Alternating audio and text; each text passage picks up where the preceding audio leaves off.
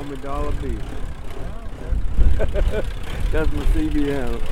And uh, oh, that's a long story. I, will tell, tell you later.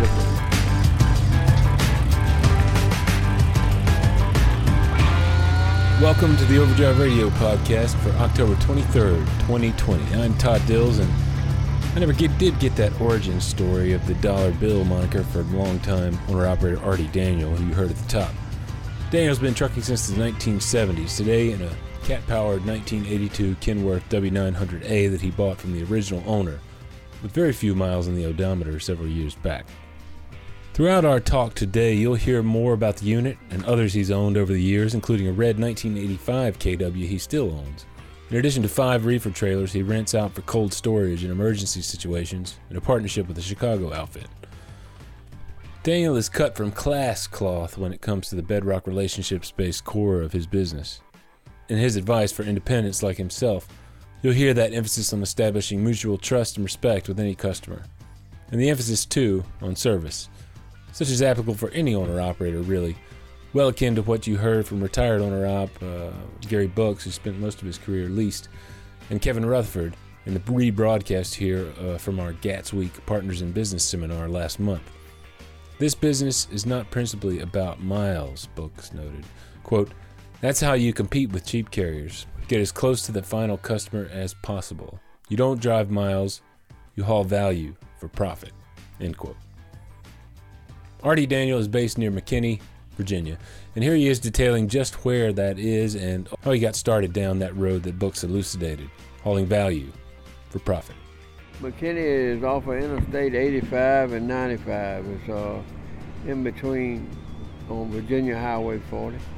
Well, I started off, you know, like a lot of people. Uh, in fact, the first company I drove for, we hauled junk cars, crushed down junk cars, and then we hauled wood and in 1978, I bought my first brand new Kenworth and uh, a W900, and I started hauling produce from California. And I ran from Virginia to California for 26 years. And New York City, Hunts Point Market, and all that. Uh, that's where we started. When we talked, Daniel sat on a park bench nearby the early 1980s vintage Kenworth he'd brought in this year to the 10 Forum DC event. Find plenty pictures of it in the blog post that houses this podcast at overdriveonline.com slash channel 19. That'd be the October 23rd, 2020 blog post. At first, I suspected the truck may have been the first one he bought that he talked about earlier. No, that, that's my fourth truck I've owned. I still own two. I have a 1985 and a, like that and a, uh, that 82. Back then we had to trip lease a lot of stuff, you know. Yeah yeah. back in the day, but uh, yeah, I was uh, just for say owner operator.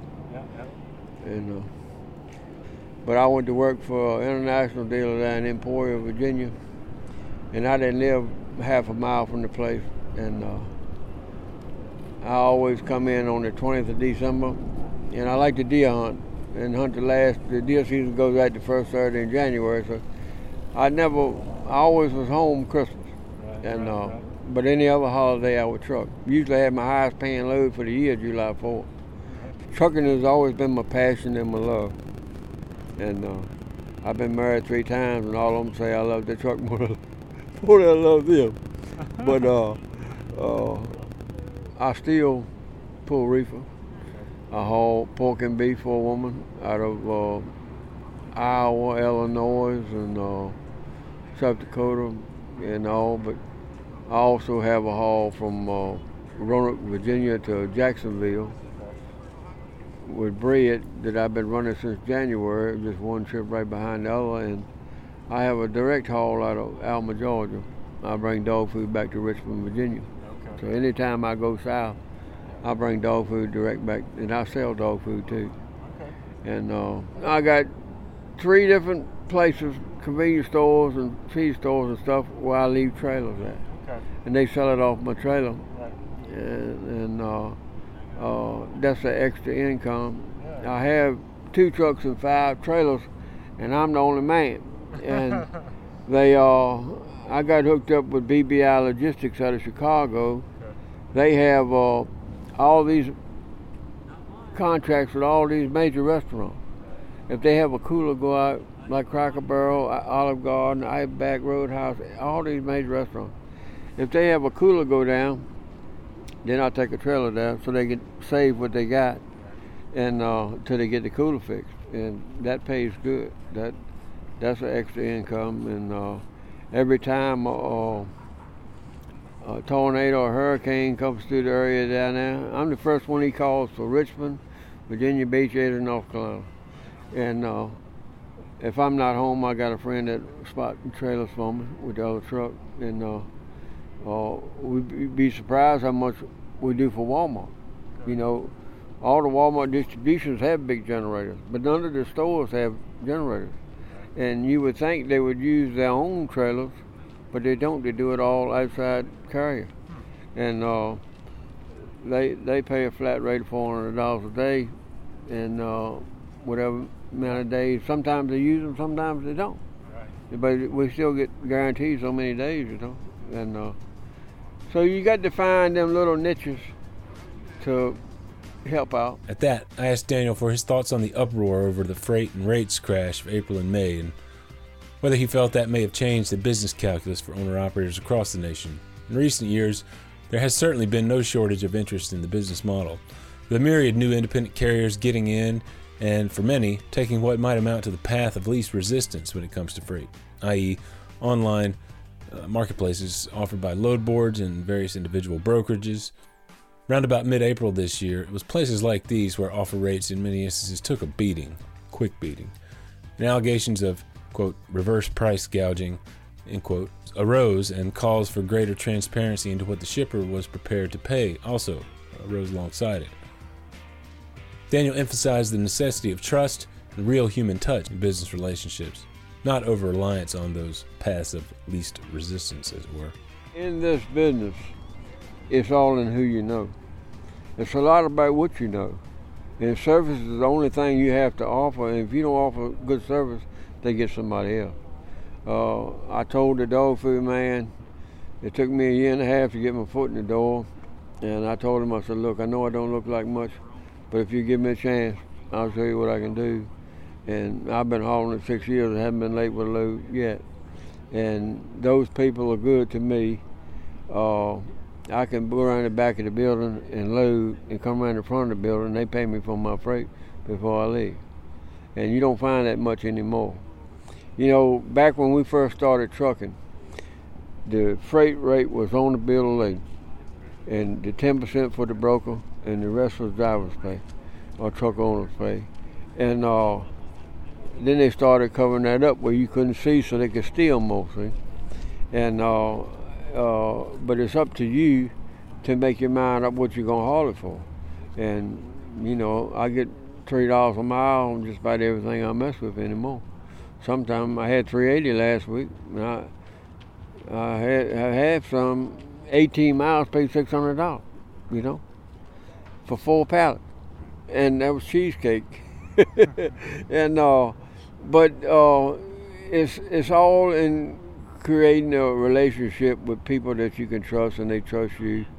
Um, I drive old equipment. I run log EL, no ELD, you know, and uh, uh, I admit that I truck something like I used to back in the day, but still, uh, I try my best to do it right and fill it out right. And, it, and most time, you know, my, my dog food is an overnight run. Jacksonville's an overnight run. And, I still get my rest and, and, and come on back. And uh, now when I go, I go to haul pork or beef.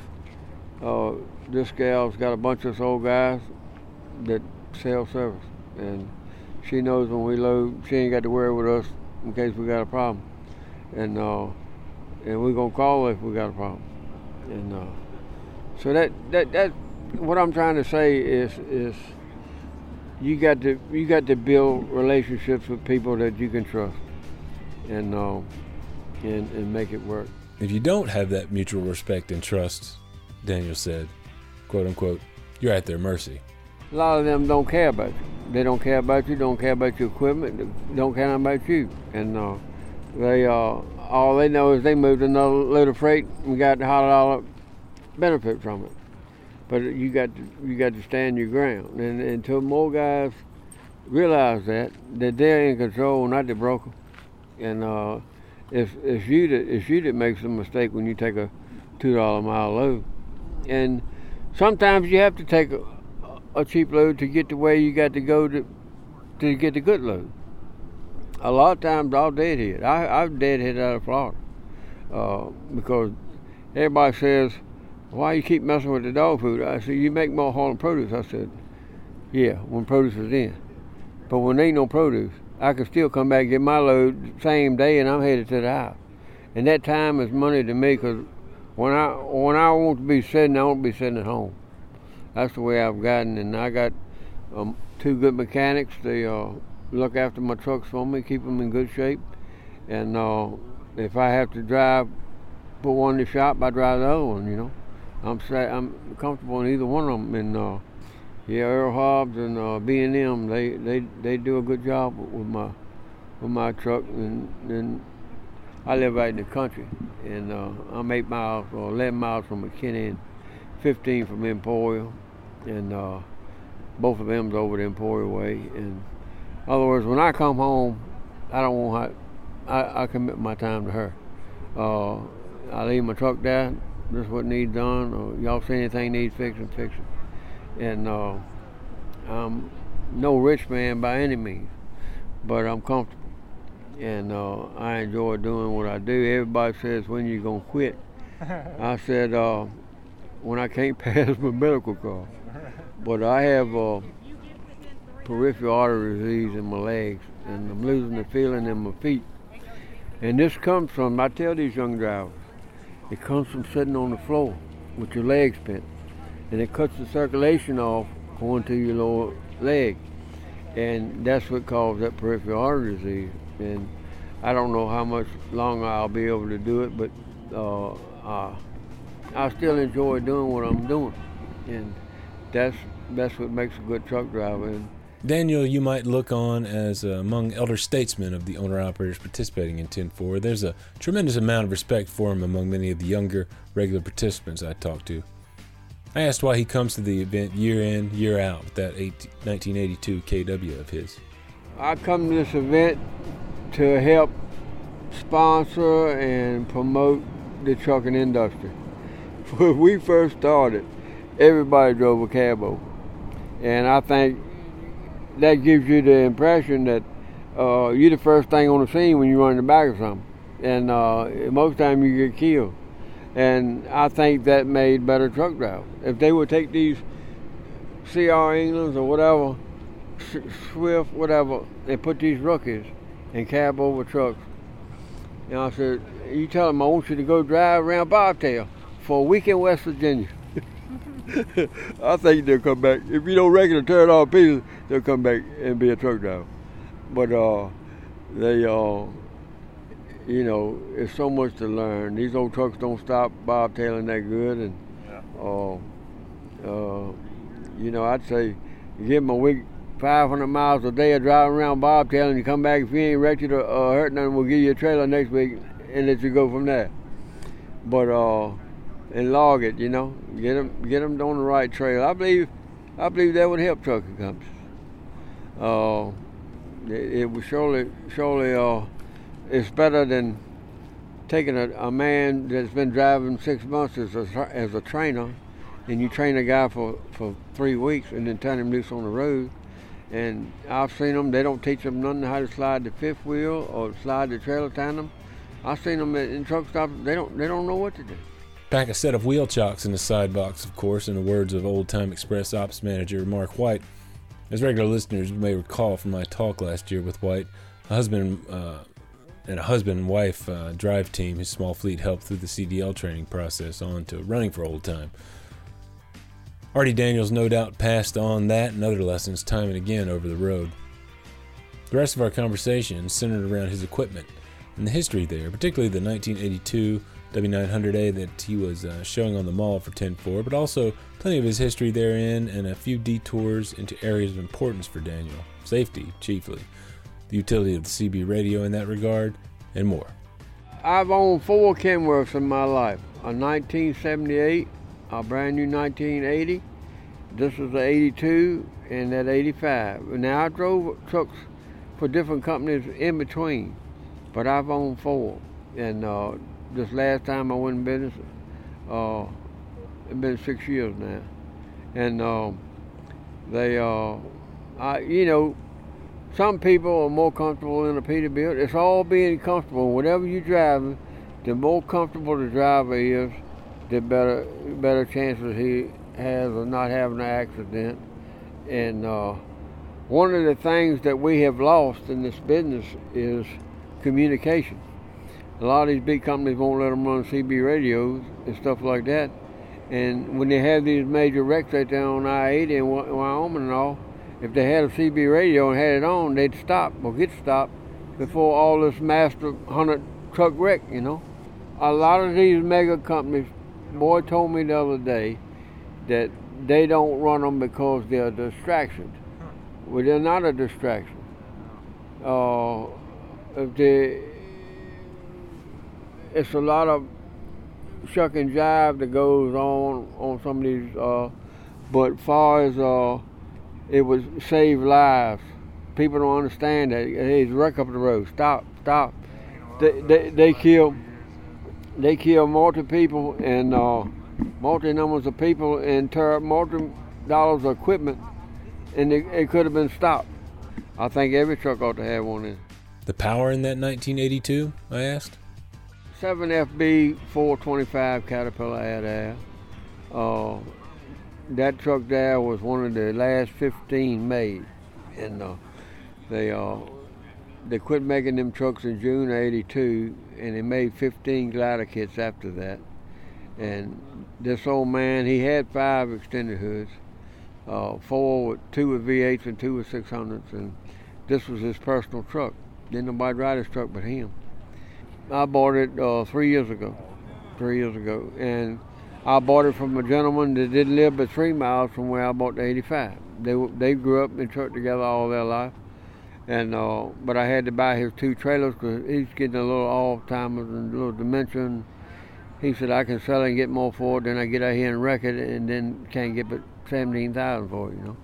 And uh, so I understand his part, and uh, he he misses it just like I missed my old V8 I had. I bought an 80, and uh, I tell these guys, I got a friend that his wife got killed in a car wreck, and they had a, a young daughter, and uh, he sold his trailer. He had a 53 spread at Great Dane stainless, and uh, I said, do not get rid of your truck, because you'll kick yourself in the butt later on, because it's something you love. And uh, so he did. He kept his truck. We sold his trailer, and I think when the daughter gets big enough that uh, he'll go back to trucking. And uh, but he he had about 84 cows, and uh, James Fossey was his name. He's from Pennsylvania, and uh, but I tell these guys, I've seen so many of them. Oh, I'm getting out, and they sell their truck and then regret it after that. You know, they had a they had a good setup, and they let it go. As for the 1982, uh, that had been his original owner's personal truck. The owner put only scant miles on it, considering the decades he'd had it. He didn't drive it that much. He didn't drive it that much. That, that truck there has got about 600,000 miles on it. That's all. On 82. He run across town, pick up a trailer, and bring it back to the yard. The other four run hard. But that was his personal truck, and he owned a 51% of a orange packing shed in, in Fort Pierce, Florida. And he'd go down and pay the land runners and haul a few loads of oranges and get things up and running, you know, every year. He did that. He hauled a few. When he last thing he hauled was every uh, uh, winter he would haul Christmas trees to Florida and then bring back pineapples back to my buddy in Greenville, South Carolina. And uh, but he, he he made good money with the Christmas trees, you know. He'd run down, take them down, and come back. But uh, I've been knowing him all my life. Uh, when he had them other trucks running, I knew his drivers. And What's his name? uh, Bunchy Godfrey. Bunchy Godfrey? Godfrey, yep. And uh, he was from Greer, South Carolina. Okay. And the other man I bought the uh, red one from is Lewis Chandler. He died I think six months ago. Bunch is still alive, but that's my favorite one to drive. That's favorite. Yeah, and uh, I'm gonna have to put a head gasket on it for too long. It's, it's leaking a little oil on number two on the outside of the motor. And I took it to my cat man the other day, and uh, he said probably needs a spacer plate and a gasket. Is all it needs. But that, that guy worked for Caterpillar for 20 years and got fired because they listened to a radio all night shift. And against company policy, listened to the radio. But they working by themselves, seven of them at nighttime, music playing, everything, and somebody coming down and unplugged the radio. Somebody was laying under a truck over there working. Somebody said, "Hey, who unplugged the daggone radio? That's a good song." It was the boss. he, he wanted to know whose radio it was, and, and Robert Cassie said it's mine. He said, "Well, I'm gonna give you three days in the street." I told y'all last week couldn't listen to the radio. Right. He said, "Well, go on, make my two weeks. Uh, no, I'm leaving." And uh, so he come and I went to see him four weeks ago about doing his head gasket. He said, "Look, I got two tore down here in the shop and one on the outside. I got to rebuild." He said, "But as soon as I get a spare moment, I'll call you and we'll do yours." You know, so I said no problem because I got the other truck driver if something would get bad. But he said it ain't that bad, and uh, but I don't like to see. I like to fix things ahead of time, Yep, and that keeps other stuff from going bad. A cat, you don't run it hot. Or you bought a head and everything else, you know. Um, cat's my favorite motor. Uh, I had a 78 with a Detroit in it. It was a good truck. But uh, 8V92. But uh, Tremendous thanks here to owner operator Artie Daniel for his time, and to Mr. Daniel, you still owe me that dollar bill story if you're listening. Like I said before, you can catch further views of the Gold Fleck black paint and more on that 18, uh, excuse me, 1982 KW Daniels brought to the 10-4 event via the Channel 19 blog post that houses this podcast for October 23rd, 2020. Next week, if all goes according to plan, we'll dive into the broker transparency listening session set for Wednesday, October 28th. You can register to participate in it yourself via fmcsa.dot.gov. You'll see a link to the registration page there on the FMCSA main page, or search Broker Transparency at overdriveonline.com for a link to it. As something of a preview of things to come further down the line, here's a final word from Artie Daniel, including more on that passion for the business he emphasized at the top. I enjoy doing it, and I love to see other people have the passion that I've got. And that little young boy up on that international, David Lewis, Yep. he's got it. And I can, I can sit down and talk with people and, and experience, and I can feel the ones that's got it and one the ones that ain't got it. And, and they know what, what to say and, and what's going on. Keep an eye out for Mr. Lewis in a future episode. Till next time, keep it pro out there.